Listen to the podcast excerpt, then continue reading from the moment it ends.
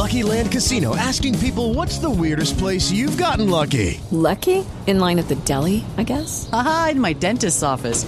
More than once, actually. Do I have to say? Yes, you do. In the car before my kids' PTA meeting. Really? Yes. Excuse me, what's the weirdest place you've gotten lucky? I never win and tell. Well, there you have it. You can get lucky anywhere, playing at LuckyLandSlots.com. Play for free right now. Are you feeling lucky? No purchase necessary. Void where prohibited by law. 18 plus. Terms and conditions apply. See website for details.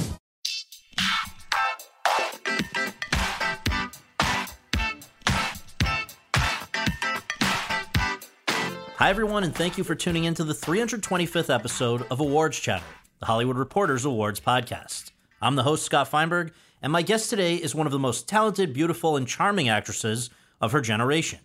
She's only 25, but she has already starred in a movie that helped to revive the rom-com genre, 2018's Set It Up, in Ryan Murphy's first TV series for Netflix, the Golden Globe-nominated and Emmy-contending The Politician, which debuted in 2019, and in one of the best-reviewed films of the first quarter of 2020, Buffaloed, a Wolf of Wall Street-esque dramedy, which she also produced, about a young hustler with big dreams, Zoe Deutsch. Over the course of our conversation at the offices of The Hollywood Reporter, the daughter of Back to the Future actress Lea Thompson and Pretty in Pink director and acting coach Howie Deutsch reflected on her journey through anxiety and bullying into show business, how she learned to stop caring, or at least to care less, about other people's opinions after starring in the somewhat divisive 2017 movie Flower. What is at the root of her chemistry with Glenn Powell, the actor with whom she starred in 2016's Everybody Wants Some and in Set It Up, and with whom she is set to reunite in 2021's Most Dangerous Game? Why she is particularly proud of her two most recent projects, Murphy's The Politician, in which she stars opposite Ben Platt and Jessica Lange, and Tanya Wexler's Buffaloed, a true star vehicle that has industry insiders buzzing, plus much more. And so without further ado, let's go to that conversation. Zoe, thank you so much for coming in and doing this. Great to have you. Always begin with just a few basics, as you may know from, I appreciate you said you've listened to this before. Where were you? Every 314, every single one. Where were you born and raised, and what did your folks do for a living? I think you have a more interesting answer than a lot of people. I was born and raised in Los Angeles, and my mother is an actress and a director, and my father is a director and a producer. My sister is a writer, actress, singer. My grandma was a painter. My other grandma was in music. My grandpa was in music. My other grandpa was a jazz drummer. My uncle was an actor, unfortunately. Well, so being surrounded by all of that, what was your sense growing up of the good, the bad, and the ugly parts of this business that you eventually decided you want to get into? What was your sense just around you of, you know, what you would potentially be signing up for? First and foremost, that it's a job, and a job that you really gotta love. You know, I think one of the great blessings and gifts of being surrounded by people in this industry is that I was given permission. Like, I knew it was possible. You know, that's a whole other element that I have to just first, you know, with nepotism and like, there's all that stuff, but really like the gift of knowing that I can do it, mm-hmm. and that it's an actual job and that it's possible to do it was very much so, again, a gift. Did you feel that particularly your parents were encouraging or discouraging of you getting into this? A lot of people I hear, you know, the parents are in the business, they say like, do anything else. I enjoy it, but it's like, I know how tough it can be, and I want to spare you that, or I want you to not feel like you have to exist in our shadow or whatever. Was that the sense, or was it like, you know, whatever you want to do, go for it? I think it was pretty split. My mom was very encouraging and I think knew from a very young age that's what I wanted. That's what I was going to do. Mm-hmm. My dad, I love him to death. I'm sure he would not be pleased to hear me say this, but I don't think he was the most supportive at the beginning. Mm-hmm. Understandably so. You know, the pain and the trauma of, you know, watching his wife and go through everything that she's had to go through as an actress, and then potentially having to witness his daughter in similar situations. It's that kind of pain maybe could be twofold if it's witnessing it through your child. I don't know. But I think he probably would have preferred me to be a lawyer, doctor, literally anything else. So your sister is, what, 3 years older, something She's like that? 3.5 years older, yeah. So did she also get into this stuff before you, or did it work in the opposite? I'm sure my dad woke up one day and he was like, fuck, I have a daughter who's going to college for jazz vocals and another daughter who's on the Disney Channel, and I end up here. What did I do wrong?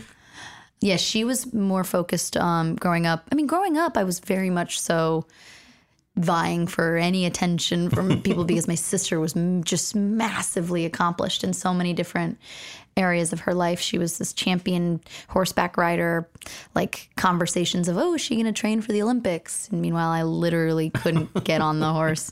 And she was this extremely talented singer, songwriter, traveling all over the world, scholarships and things, and she was just good at everything. And I was like, Maddie's little sister. And I was like, then I went into the one thing that she wasn't doing, which was acting. Well, and that itself is kind of surprising only in the sense that I read, and I'm going to quote back to you, quote, "I came into this world with anxiety. I used to hold my breath from anxiety when I was a baby, and it would make me faint," close quote. So if that's an accurate quote, why would someone like that choose to get into a hobby and then a profession where you got to submit yourself to the judgment and eyeballs of a lot of other people? Because I'm fucking nuts. And you should know that after doing how many interviews with actors. No. No, but that is a wild thing. It's called fainting baby disorder. And I want to talk to the doctor who came up with that really literal name. Most names, most things, disorders right. have Ambrosia. Some nuance. Yeah. There's absolutely no...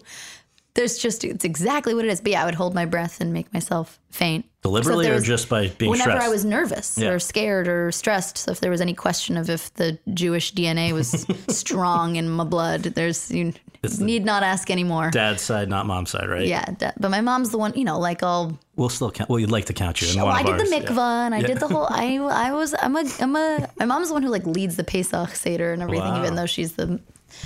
Minnesotan, VV, not Jewish one. Where were we? Oh, anxiety. Yeah. Well, I think I came to a place where my anxiety, which everybody I think suffers with anxiety, ended up becoming my superpower, not my kryptonite, for lack of a less lame way of saying it. It motivates me. It's the thing that gets me up and moving and going. So I'm very actually grateful for it. What do you think generally triggers the anxiety? It's not performing in front of other people, it's something else, or what would it be driven by? Everything. Speech, anything. I'm always anxious, but that's okay. That's okay. It's like about harnessing it and kind of chipping away at what all those little things. But yeah, I mean, I was always from a very young age, I always loved to perform. I always would put on like little plays and shows and cry when Barbie was down on her luck and when Ken crashed the dream car and, whatever. I was really involved in making people feel and laugh. There's no greater feeling in the world. That was a huge priority in my family, is a great sense of humor. So I don't know. Yeah. So it sounds like if you were having fainting baby syndrome, then the answer is yes, the anxiety does predate what I'm about to ask you about, which is supposedly you transfer schools and when you're 14, skip a grade, graduate early. That's, on the one hand, obviously you must be unbelievable bullshitter. Well, a bullshitter or a good student or whatever it is. But that can also, I would guess, cause a little bit of like being in social purgatory because you're not really with any group consistently all the way through your childhood. Was that a fun time, middle school and high school? Well, I did have a consistent group. My closest friends are still my closest friends that I've had my whole life from elementary and middle school. Middle school is not a good time. I did have to leave my school from some classic bully situations. But what are they bullying you about? I don't think you were, there's the typical, like, we have an idea of what, like, the nerds are and the people that get picked on. I don't think that's what we're talking about. No, and I've always been very outspoken and very confrontational and very, like, don't fuck with me. Like, I came out of the womb, like, don't, But, yeah, I agree. I think my mom was really shocked when she found out it was boys. Boys were, brutal. What was that, trying to flirt or what was? I don't know. Something like that. Yeah. But then I ended up being the best thing ever. I got to go to Los Angeles County High School for the Arts, which is a public arts high school, downtown performing arts. And that was the best. I was surrounded by like-minded people, people who with purposive behavior, people that wanted so much out of life and were willing to work hard for it. That was the other thing, that being raised by people that are in the business, I saw their work ethic. I saw their hustle, their drive. You got to work so hard, honestly. Yep. And that was instilled in me at a very young age, and it was really neat to be around other like-minded people, other people willing to put in the work. And that school is a place where you are encouraged to be auditioning for professional stuff while you're in school, or no?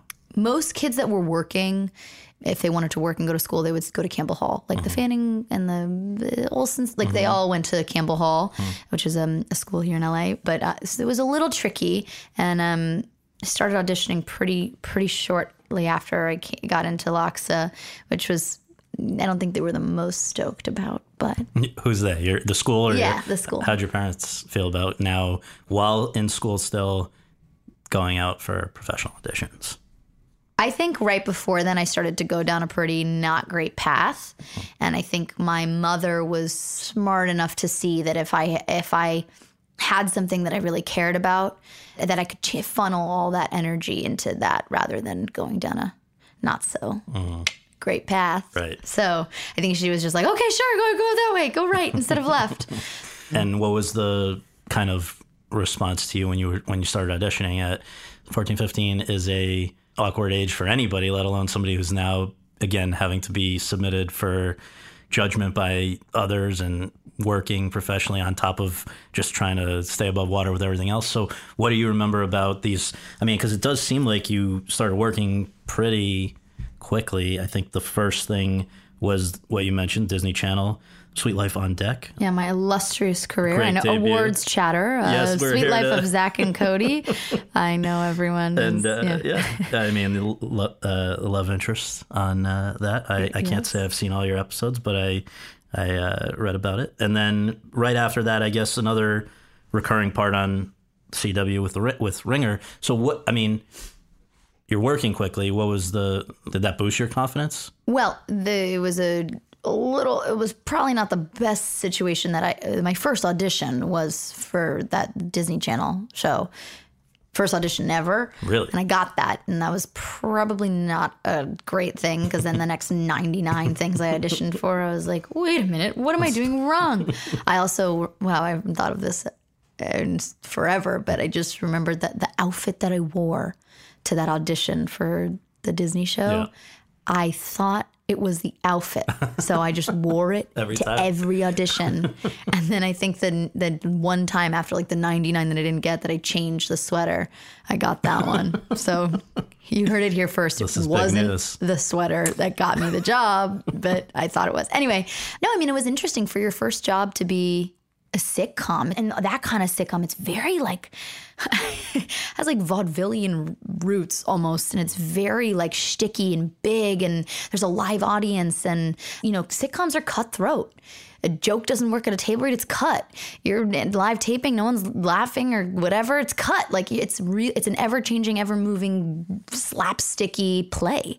And to get into that kind of a zone after they had been working together for 6 years, it was really, I think it was good for me. It was just, it's unlike any other type of acting. It's, you know, like there's Shakespearean, there's, you know, you got comedy, you got drama, you got like, that kind of slapsticky sitcom-y thing is so specific to that world. So what, you guys shot it on the Disney lot, or where'd you do it? Formosa, near Formosa. Oh, okay, yeah, I think so, yeah.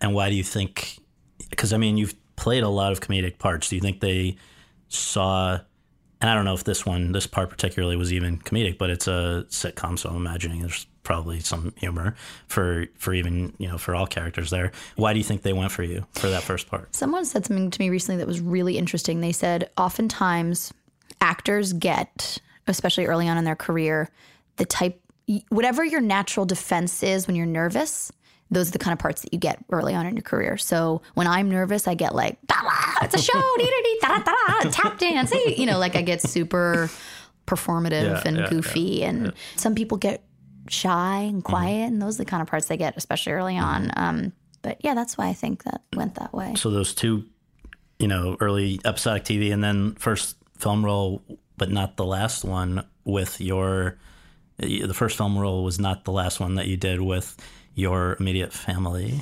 This is a movie called Mayor Cupcake 2011. You're co-starring with both your mom and your sister.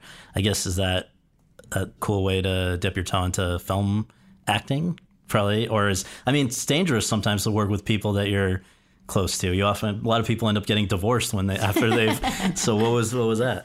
Well, I can't divorce my mom or sister, unfortunately. Yeah. No. Yeah. I mean, I think what ends up happening is you have to really communicate in a different way because your boundaries aren't set. You know, when you're tired or stressed or upset, you can snap quicker if it's with people you're that close with. Yeah. So what was looking on paper looks like it was to be the first big film role was The Amazing Spider-Man. This is 2012.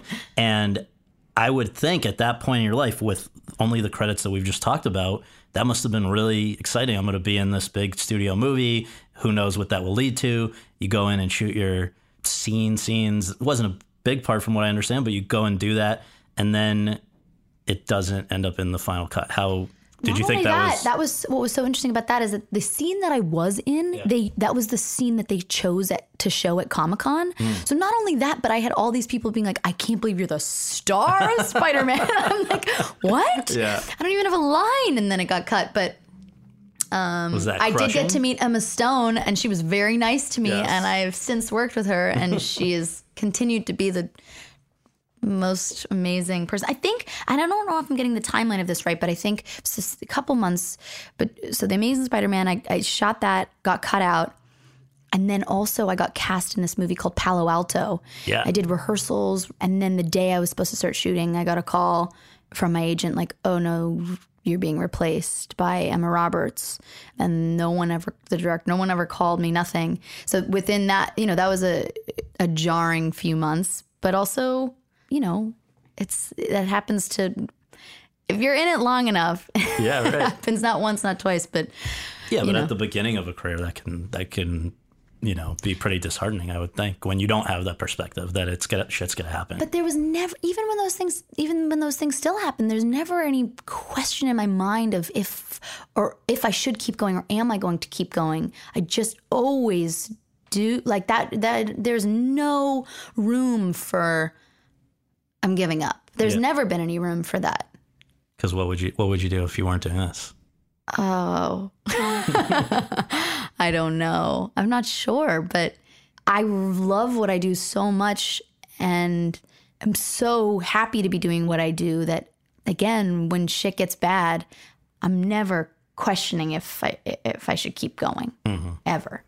So I think a larger audience than ever before probably saw you, largest audience up to that point, in these two movies that were sort of riding the craze of young adult novel adaptations, right? After Hunger Games and what's the other one? Twilight. And yeah. So now the two that you're a part of, 2013, Beautiful Creatures as sort of a supporting part, and then the first lead, I think, of your career in Vampire Academy 2014, you have said, quote, what did I say? My first couple jobs, I did two movies where I was the love interest, and it was really, really hard because you're trying so hard to deepen it, root it, ground it into something it'll never be, close quote. Did you find through those projects, even though they're probably, I would guess, you know, at that point, the nicer paychecks, the bigger project, you feel like this is what movies are, but that's not, you can't be that creative in a big machine type thing. Is that? The two movies that I was referencing there were Dirty Grandpa and Why Him? Because I was playing, and you know, this is not to discredit them. They're very enjoyable movies, but I am in a lot of ways one dimensional female character in a male driven comedy, like call a spade, you know, that is what it is. And you can do as much work and you can write as many jokes and you can try to come in there and show up and service the story in the best way that you think you can. But at the end of the day, you can't fit a square peg into a round hole. So that's what I meant with those two. I just realized that it doesn't matter how hard I work. That is not how my character is servicing the story, which ultimately that's your job as an actor. You're not there to do what you think. You know what I mean? Anyway. Yeah. Well, okay. So that those two were in 2016, which I want to come to in a second, because that was like, it seems like kind of a big year, and just the number of movies that came out that you were in. But going back to these like young adult type adaptations, you haven't done too many more movies of that sort since. Is that because that's not your cup of tea? No, I mean, I love – look, they were both really interesting characters ultimately. Like they in Beautiful Creatures, I played this Southern belle, bitchy, you know, manipulative, evangelical weirdo. And then in Vampire Academy, I played this intense, like, ass-kicking vampire slayer protector. So I loved playing those two parts. Yeah. They were fun. All right, so 2016. And also I got to learn, Vampire Academy was really, really special about that experience. And the thing that I take away from it is that I got the experience of learning and getting a feel for stunts and that kind of choreography. And now I'm equipped with the confidence that, you know, when I go into these rooms and I go, no, let me play Spider-Woman. And they're like, you don't. And I'm like, yes, I was a dancer for half my life. And I did this action movie that, you know, it didn't quite turn out, but I know I can do it. Right. I love doing it. Give me this job. You know, I have that experience. Yeah. You know, when you walk away from all these little things and you have something new like that, then it's worthwhile. You can't sit there and regret. And well, all right, just to, because you mentioned dance, was that right alongside acting all the way through as like something you were equally into and excited about, or was that just because I didn't even know that was such a big thing for? I loved dancing, but I wasn't that great at it. Okay. By that great, I mean I think I was pretty bad. Yeah. I mean, it was like I don't think so. You made the right call, which one to go. I mean, that was never gonna be a no. No. All right. So, although I did have to mime in something the other. Like a week and a half ago, and I sent my mom the video. I like Corey. It literally all it said was my character's an amazing mimer, and I am not an amazing mimer, but I just threw something together. And my mom, I sent her the video, and it's like a whole thing of me dancing around and miming. And my mom called me crying, and she was like, all those years of you dancing, like you weren't great, you were actually bad, but look, it all paid off. I was like, wait, this is what you're proud of? And also that was an insult. And like, no, Mom. That's so funny. Okay, so you mentioned 22 movies from 2016, Why Him and Dirty Grandpa. There were like 4 others that same year that came out that year. Was that a situation where something caused everybody to suddenly want to start working with you, or just one of those things where, like, I remember Jessica Chastain one year had like 6 movies as well, and it just happened that some of them got held up, or there was something, and they all came out basically at the same time. Was that for you? It looks like that would be a breakthrough year, but maybe it was over a long period of time. I don't know. I have no idea. I didn't even know that. That they all came out. There? I have no idea. Yeah, it all blurs together. No, I don't know. Yeah, there was definitely like a year, though, where I was never home, where I was on location the entire time. Must have been the year before that. Yeah, right. 2015. Well, it definitely wasn't that everyone was like, oh, I want to work. No, I was just auditioning and like, please hire me. I love to work and I want to work and put me to work. When you have those 6 movies come out in one year, I would guess that more than even when you were in the action movie or on Disney Channel or whatever, you're now going to have more people knowing who you are. Maybe it affects your day-to-day life when you're not working and you're just out, and people start now recognizing you or knowing about you or whatever. When did that happen, and how did you handle people sort of knowing about you? I don't know. I'm not sure. It's really felt incremental. Yeah, I'm not really famous, so it doesn't really matter. Like, it doesn't. I'm like just a working actor. I'm just steady going, keep trucking along. And then 50 years later, I'm like, really? She's still going? Well, so when stranger does come up to you, it's wherever it is, you know, is there a demo that it tends to be? Like, what's the demo of your? If I'm in Europe, it's Vampire Academy. Yeah. Set it up is mostly what I set it up. I get a lot of. Right. I walk into office buildings and it's like. I feel like I'm like, they're like, thank you. You see me. Because I play in that movie. I play like an assistant, a tortured assistant. Yes. So I'm huge with assistants. I get like a silent nod, like, thank you. I feel seen, represented. All right. Well, before that one came along, which I assume was probably the one that most people think of maybe first in a lot of cases. You've talked about another one of the 2016 movies, Everybody Wants Some, as a meaningful one to get, particularly because it's Richard Linklater. It's sort of a sequel in a way to Dazed and Confused. He's discovered so many, not necessarily discovered, but really helped to launch a lot of talented people, from McConaughey to Affleck and on and on and on. It's you and like a zillion guys. Just watched it again last night to stay fresh on it. And is it correct to say that was like a particularly meaningful one to get to be a part of? Yeah, I think so, for sure. And the experience, you can separate experience from outcome, you can, but that one, the experience was so special, and he is so special that it all sort of blurred. It was a very positive experience in general. But the audition, everything about it, it's just different from anything else. Mm-hmm. I remember I was shooting a movie in Boston, put myself on tape, and they asked if I would fly in for the day to Boston, and he picked me up at the airport, drove me to the audition. We went to lunch, and then I went to the audition.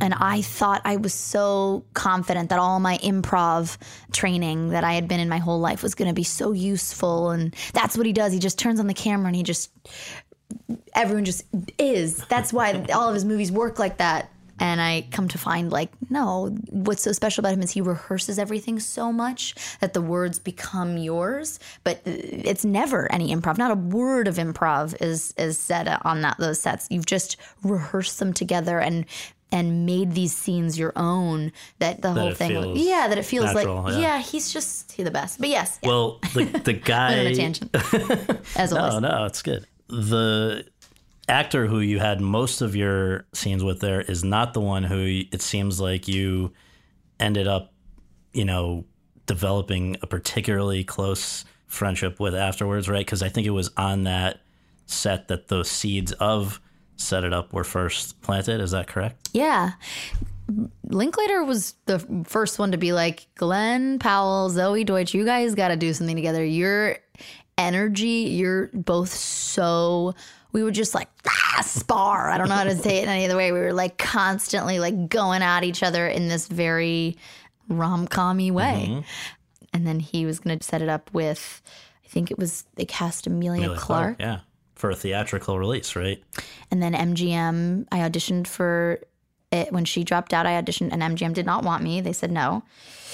So I was like, oh, all right, well, we'll find a different one. And then it went to Netflix, and I auditioned again, and it was a no. And then I was like, let me get back in there. And then I won them over, but it was a double no before it was a yes. How did you change their mind? Do you remember what happened in the room? God. I guess, did you read with Glenn? I did read with Glenn, yeah. I don't know how I convinced them. I think it was Katie Silberman who convinced everyone, the writer. I don't know. I know she was on my side, but I don't know. Well, so there were 2 years between the release of Everybody Wants Some and Set It Up. And so before we go any further with Set It Up, let's just go through what was going on in there. What's in there, Flower? Well, first, I think in terms of release dates, Before I Fall. Oh, I love that movie. Which is sort of like a new, almost like Groundhog Day, right? Where young... Sad emo high school Groundhog Day. I don't want to spoil it for people, but basically a girl... it's actually sort of like what's the show on Netflix now? Russian Doll, right? Yeah, exactly. It's about a young woman who relives the last day of her life over and over and over again until she lives it right and becomes the person that she wants to be and be remembered as. Was that your first time with a female director? Was that my first time with a female director? Movie-wise, yeah. Does that make a difference? Yeah, I had such an incredible bond with Rye Russo-Young. I still do. I love her. I loved that movie. I'm really proud of that movie. It came at a very, very hard time in my life. A week before I went to go shoot that, my cousin passed away suddenly. He was very young.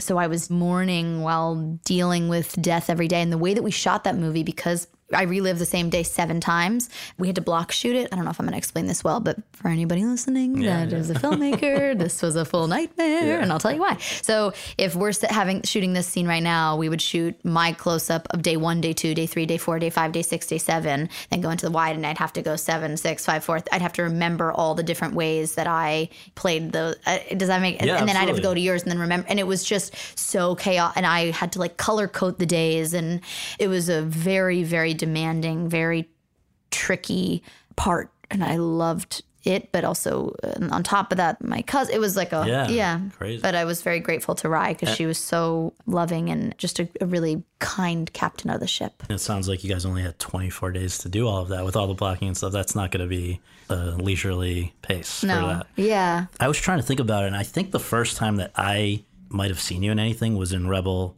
in the Rye. Oh, yeah? Which I guess, unfortunately, because of, I think timing-wise with Mr. Spacey, it didn't get very widely seen. Is that was out before, or did they have to put that out? No, because All the Money in the World was the one that came out after, and that one they had to reshoot. But anyway, the point is you're playing Una O'Neill, New York socialite, being pursued by J.D. Salinger before he's anybody, right, in this movie, which I think Danny Strong's first film directing debut. And just trying to think, like, was that period piece? What I don't know. Had you done a period piece? Because normally people are going to you for pretty like modern chicks. I loved it just because I think what was the time? It was like I shot. Okay, I'm trying to remember. I remember at that time I was doing. So I did like a studio comedy, and then I did this tiny little weird indie flower, and then I did this sad introspective before, and then I went and and then I did this period. I felt like I was exercising so many different muscles, which was really fun. Of course, as an actor, you're always attracted to whatever is the complete opposite of what you're doing at that exact moment. So I felt fulfilled in that way, that I was doing such different things and getting to work with my teachers on such different things, and Flower is really an interesting movie. Just to summarize it is not easy, so tell me if this is fair. The people in my family lovingly refer to it as the blowjob movie. I mean, Grandma calls it that. It's wonderful, wonderful talk at the Thanksgiving table. Yeah, we're great in the blowjob movie, darling. And people are like, what? Yeah. What did Pam just say? Well, so it's basically a young woman who has given a lot of blowjobs, generally in the service of entrapping adults who are bad enough to accept them, right? And so that she can then blackmail them in order to bail out her father, who's incarcerated. And I honestly, even with that description, will say I think that's the movie I'm most proud of. Yeah, I don't care what people say or how offended X, Y, and Z were. That was also, I think, a turning point for me in my life, my human, my heart life, not the bullshit career life, the perception, the yada yada stuff that doesn't matter.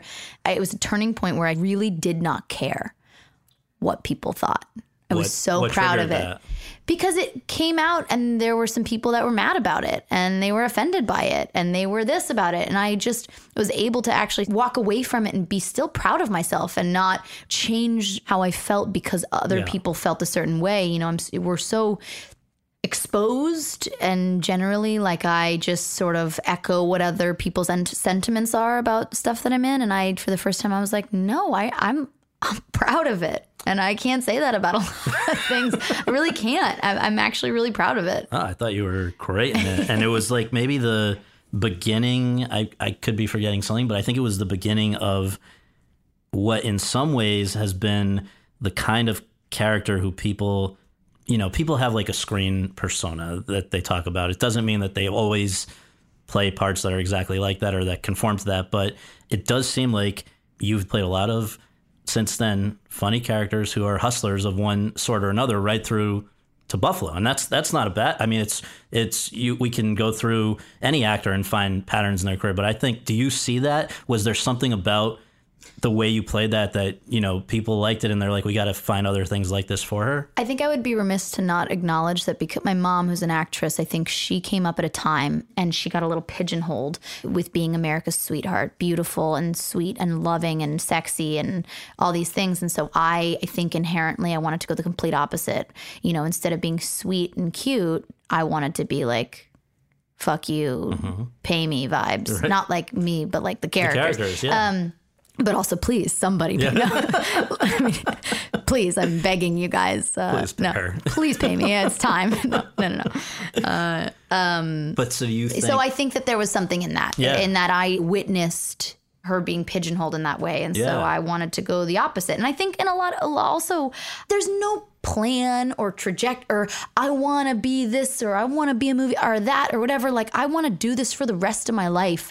So how do I do that? How do I show people that I can do whatever you want me to do? I can, you know what I mean? I can. It's almost like I'm building like an arsenal of just bizarre, weird characters and okay, I'll be a character actor, I'll be a leading lady, or I'll be this or whatever I can do it all. Yeah. And I'm just trying to equip myself with a great defense. So when, when I'm in my, you know, whatever, and they're like, I don't know if she can do it. Well, look at this one right here. I have done a blowjob movie before. I have the proof. I don't know. Well, yeah, I mean, I don't want in any way that to be interpreted as saying, like, that's the thing you do and not... No. But because even that same year, 2017, is the year of Spectacular Men, which is a totally different thing. I mean, you're very funny in this also, but you sort of took a backseat in a way, almost a supporting part for a showcase that written by your sister and starring her, directed by your mom, and basically, I don't know if it's semi-autobiographical or what it feels like. It rings true for no it's not, but we all, but the thing what was cool about that movie is that we all gave each other jobs that nobody else was going to give us. Like, I wanted to produce. Who's going to give a 22-year-old an opportunity to produce if they're not, you know what I mean? Why would anyone do that? And my mom, nobody was giving my mom an opportunity to direct a movie, and nobody was giving my sister an opportunity to star and write and do the music. So we were like, let's give each other these jobs, let's lift each other up. And I learned so much in how much I love producing. And what are some of the, for somebody listening who doesn't really know the business, and what would those responsibilities entail? It's interesting. Producing is such a large title. It can mean a lot of different things. It can mean finding money. It can mean creatively, like you're the person that's working with the right note wise there. It can mean, I think a great producer is somebody who, there's no task too big or too small. Right. They'll be the person who's like, oh, the actor who's flying in from New York is staying in this, we'll find them the Airbnb. We go to the Airbnb and the shower curtain's not working. It's like, I'll hang the shower curtain, but I'll also be like, I'll call, you know, Ted Sarandos and I'll be like, watch this. It's good. You know, like there's no task too big or too small. I think that's what, in my experience, a great producer is. They're like everything with movie making. If you can push ego aside and just everybody is there to service the greater good of the project. I mean, what was the budget? Must have been nothing. It was less than, it was not. It was nothing. It was nothing. And we shot it in so many different states, and it was so. I mean, I promised I would never, ever, ever let anybody shoot anything in my home. And no one should ever let anybody shoot anything in their home. It's a very bad idea. I had to shoot in my home for this one. Well, my 2 cents. I thought Flower and that were.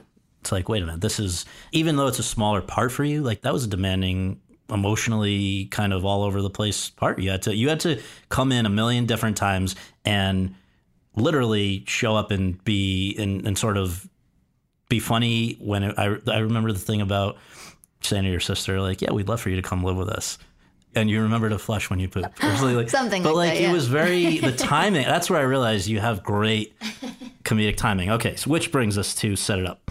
So Netflix doesn't release their viewership information, but everything I've heard, and I have a lot of friends who work there, and I've read other people's, like apparently this was a phenomenon on the service. Is that what your understanding is too, right?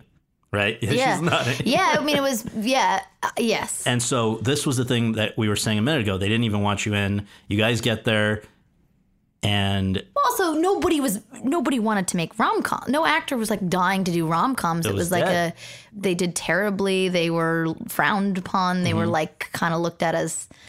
Like they were I don't know. Yeah. Well, but it was one of the best scripts I'd ever read. I mean, I mean, Katie Silberman obviously has gone on to, you know, do Booksmart and other amazing things. And she's truly, truly, truly, truly brilliant. Yep. But I had never read a writer who it just felt like she was writing for me. I was reading the script and I was like, this is written for me. I've never felt that. Like I was reading it I couldn't stop myself from reading it out loud, which is usually a clear indication that I'm like, I gotta like, put me in, coach, when I'm just like already trying to, you know, figure out the rhythm and the tone. But yeah, it wasn't like a cool thing to make rom-coms. No. And it was surprising. It was surprising. We were all very surprised. Well, Claire Scanlon, the director, has said that part of the concern about casting you was that the part was written to be 28 and you were 22. And I guess they tailored it a little bit to meet in the middle. I think they made the character 25 or something. But I don't know if that is something that the audience even thinks about. I mean, it either works or doesn't because of the chemistry, which was definitely there, which is interesting because just to go to the next thing, I mean, only because you've talked about this, you've basically said you have never actually been involved with Glenn Powell, like romantically. Is that correct? Because it's so believable. It's crazy, the chemistry. And I know everybody says that, right? To you. Uh-huh. So. Yeah, no. I mean, you know what? Chemistry is a really weird thing. So how do you explain I've that? Made movies with people that I'm in. It's like a 6-year long relationship with, and I don't have good chemistry with them. It's a weird. I can't explain it. Sometimes people have chemistry on screen, and sometimes they don't. It's just inexplicable. Mm-hmm. I don't know. Yeah.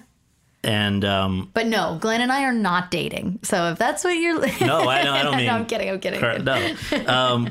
And we weren't. So no. Right.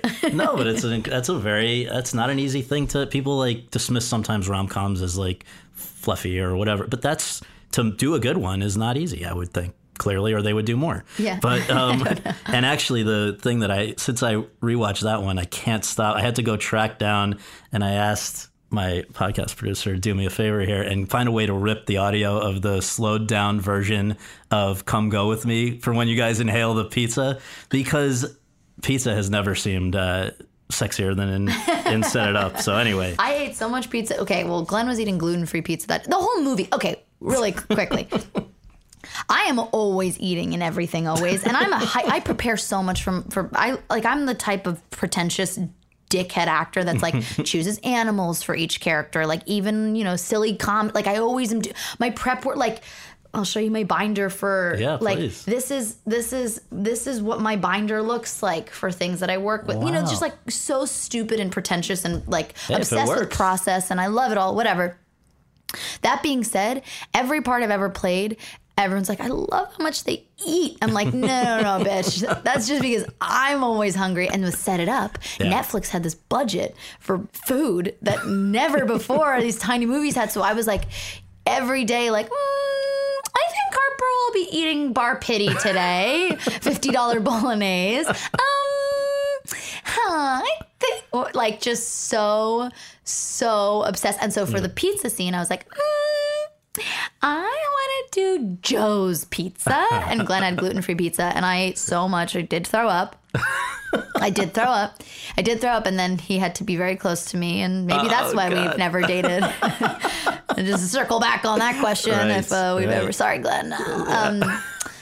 Yeah. No, well, that's a lot of fun, that movie, and I'm sorry I was late to catching up on it. But so while you were doing Set It Up, I believe is when you heard about The Politician. Is that right? When did you get a script for the first time? For The Politician? No.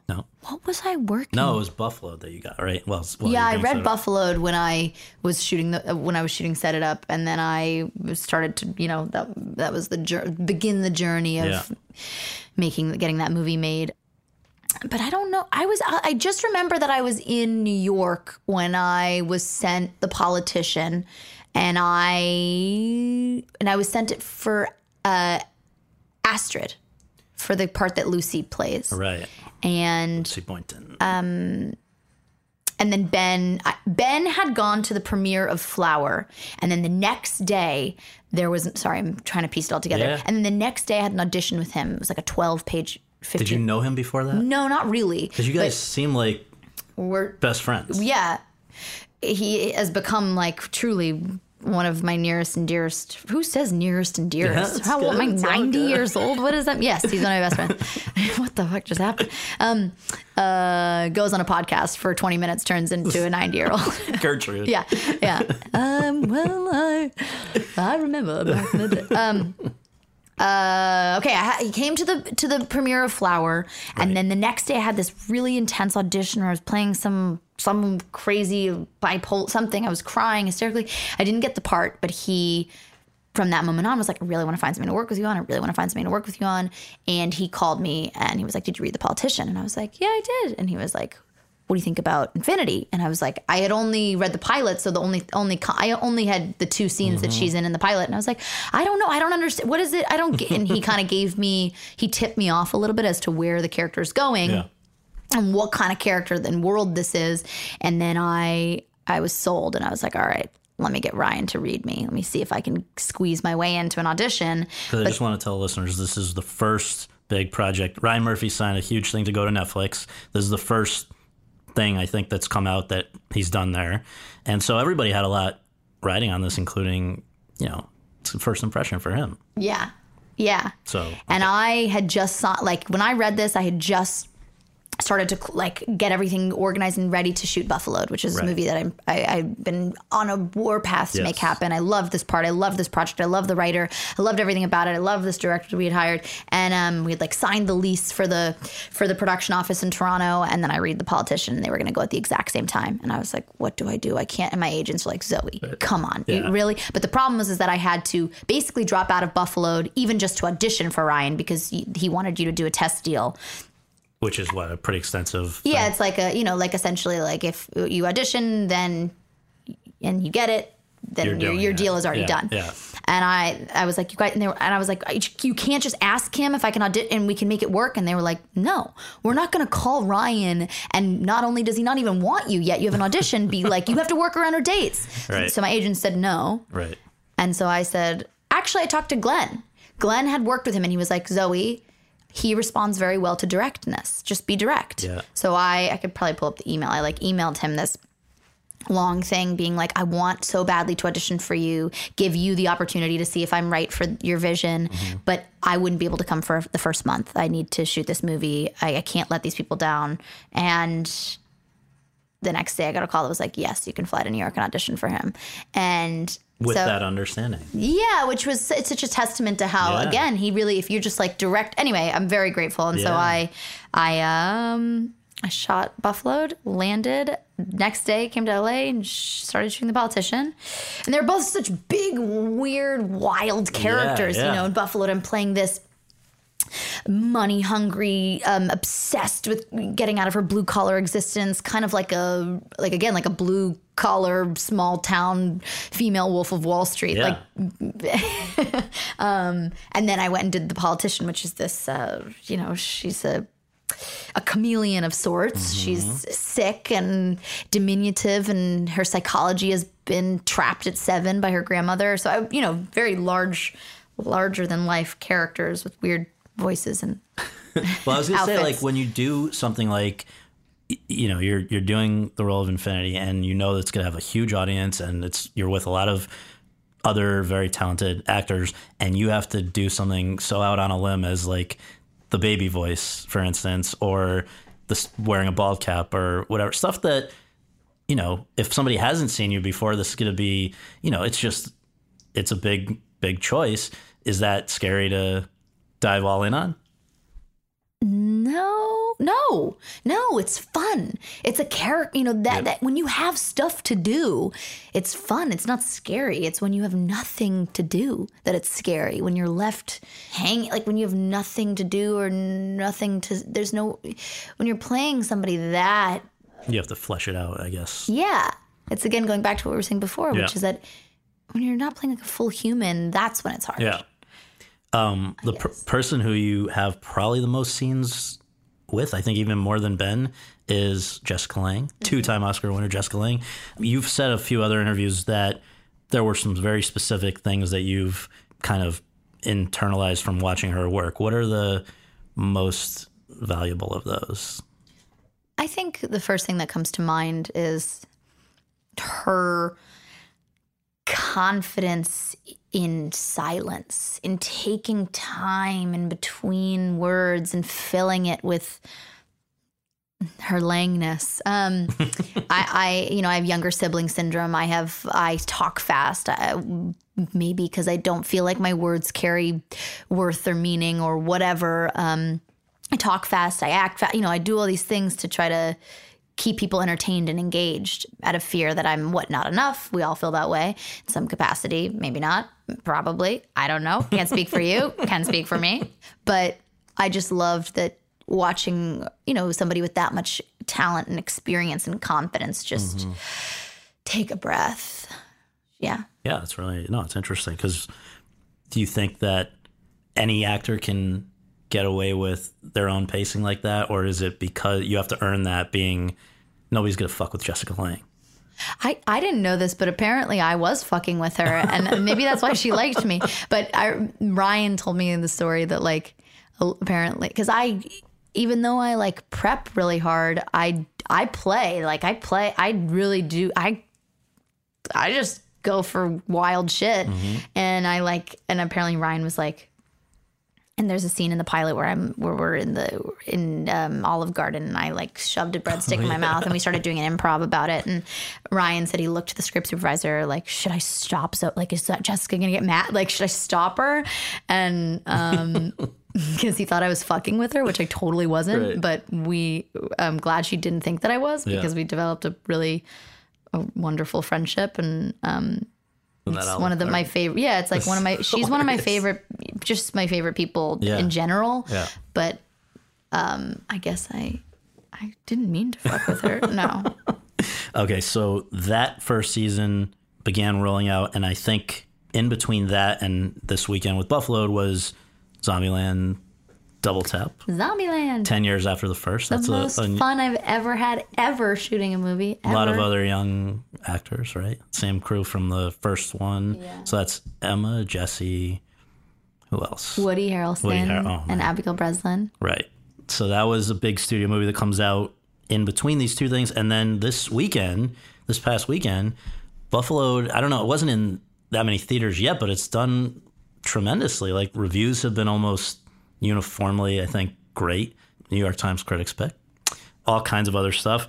You know, you passingly mentioned this a few minutes ago, but like, it's not like a for hire job where you just show up and not that you ever just phone it in, but like you had to talk about how early on you were involved with this right through to this moment. Yeah. From the very, very beginning. I read it and I started working with Brian Saka on the script a little and then with Brooke Davies, who's the producer, and Elizabeth Grave and Mason Novick, and then, you know, try to find our director and found the money.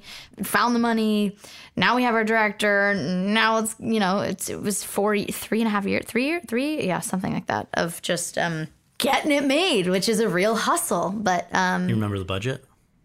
I do. I'm not supposed to say it, but it was very small. I figured. No. I do think it's funny when I go to Q&As or when I go to festivals. I'm sure you experience this all the time with filmmakers where it's almost like it starts to be like people brag about how little money they had. Like, oh, yeah, you only had $1 million. Well, I literally have this. We do this panel at AFI Fest called the Indie Contenders panel every year. Yeah, and I go right down the line and I'm like, all right, how many days and how was your budget? I had a piece of floss, that's pretty much two shoes, and my dog. That's it. That's all I had. Kerry Washington won this year because they did for Netflix the film version of her Broadway show American Son, and I think they did it in like 3 days because they just shot the show.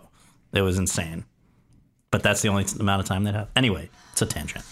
So Buffalo, why were you so passionate about it? Was it? I just loved the part. I loved ultimately also that she goes against typical feminine expectations. She embodies a feminist ideal. She is refusing to exist in the way that her mom or the other women in her life have been, and she wants financial independence, which is something that I can relate to. At a very young age, I was obsessed with being financially independent. I remember having to ask my parents for money for a birthday present for my sister when I was like 6, and it was the worst. I was like so disgusted by myself. But one of the interesting things that the interesting gifts of kind of, you know, learning the producerial side of it is that it's just made me, I think, a better performer. Like one of the things that's it's so interesting about acting is that, like, you know your kitchen backwards and forth. Like, right, you know, if you closed your eyes and someone was like, go find the fork or go find the, you know, the garlic salt from 30 years ago that you still have. Like, you would be able to find it, right? You know your kitchen.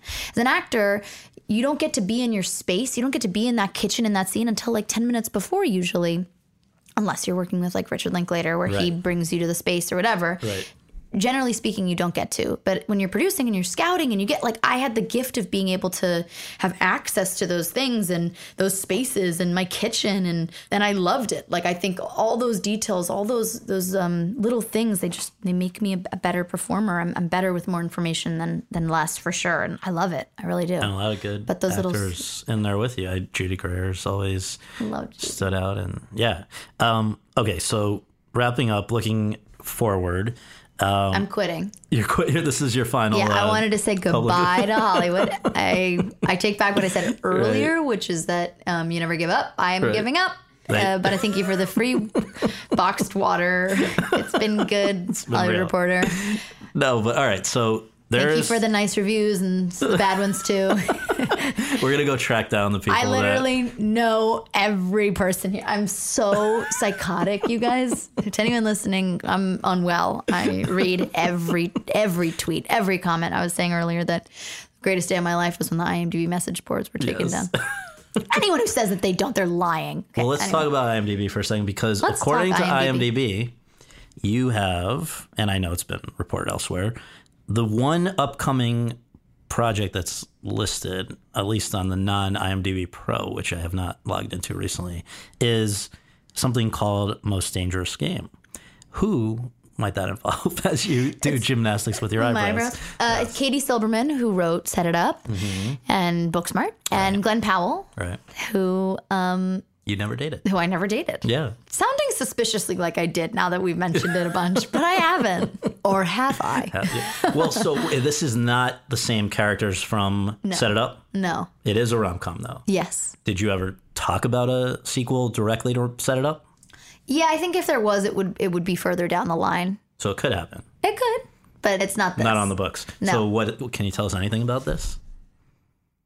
It's called The Most Dangerous Game. It's a rom-com, and it's not a sequel to Set It Up. And it's going to be on Netflix in 2020 or 2021, I think. I saw it listed both numbers at different places, so I don't know. 2021.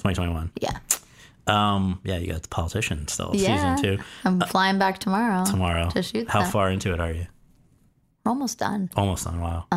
Last question. If the rest of your career had to resemble that of someone else who came before you, whose would you most want it to resemble? Oh my gosh, this is hard. Reese Witherspoon, or Catherine Hepburn. But obviously, if I didn't say that, then I would be banned from all actor land in general. What about, I just want to mention a name that comes up a lot when people have talked about or written about, just again, that screen persona. It's sort of like, I think embodied with Set It Up, where it's like, I will not be defeated. It seems like that's the common theme with a lot of these characters. That, and it can be played for comedy, it can be played for drama, but if that's the screen persona, the person who comes up a lot is Lucille Ball. Now, it doesn't mean you want to do TV. No. I mean, of course, she's the greatest of all time, for sure. For sure. But it is a rare thing to be able to, I mean, so do your friends, like, just out in life, think are you funny in real life? No, I'm not. I don't know. What if I was like, I'm fucking hilarious. I'm pretty much no. Also Emma Stone. I think Emma Stone has just the best career, and she's just such an asshole. No, I'm kidding. She's such an amazing person, and she like smells good too, which is great. It's important. She really does smell good. Not that I'm like always checking, but usually like you're sniffing a lot of. What was it? Was in Buffalo. Or was it? Who's? Because I've watched again a lot of these in a very short amount of time, so they're all melding together. But was it Flower or Buffalo? Where I think it's Buffalo. You're like kind of sniff a few different times somebody's shirt. Totally possible. While you hug them. Totally possible. Why would that be? I think the animal was a bear. Oh, so that might... So maybe it was doing something like that. I don't know. I forget these things, but told you I'm a psychopath. It's very olfactory. That's the word, right? Anyway, thank you so much for doing this. No, thank you. Fun to chat. Thank you so much for having me. Thanks very much for tuning in to Awards Chatter. We really appreciate you taking the time to do that, and would really appreciate you taking a minute more to subscribe to our podcast for free on iTunes or your podcast app, and to leave us a rating as well. If you have any questions, comments, or concerns, you can reach me via Twitter at twitter.com/Scott Feinberg, and you can follow all of my coverage between episodes at thr.com/The Race. Finally, be sure to check out the other podcasts that are part of the Hollywood Reporters Podcast Network, all of which are excellent. Leslie Goldberg and Daniel Feinberg's TV's Top 5, Seth Abramovich and Chip Pope's It Happened in Hollywood, Carolyn Giardina's Behind the Screen, and Josh Wigler's Series Regular. On behalf of all of us at The Hollywood Reporter, thanks for tuning in. Lucky Land Casino, asking people, what's the weirdest place you've gotten lucky? Lucky? In line at the deli, I guess? Aha, in my dentist's office. More than once, actually. Do I have to say? Yes, you do. In the car, before my kids' PTA meeting. Really? Yes. Excuse me, what's the weirdest place you've gotten lucky? I never win and tell. Well, there you have it. You can get lucky anywhere, playing at LuckyLandSlots.com. Play for free right now. Are you feeling lucky? No purchase necessary. Void where prohibited by law. 18+. Terms and conditions apply. See website for details.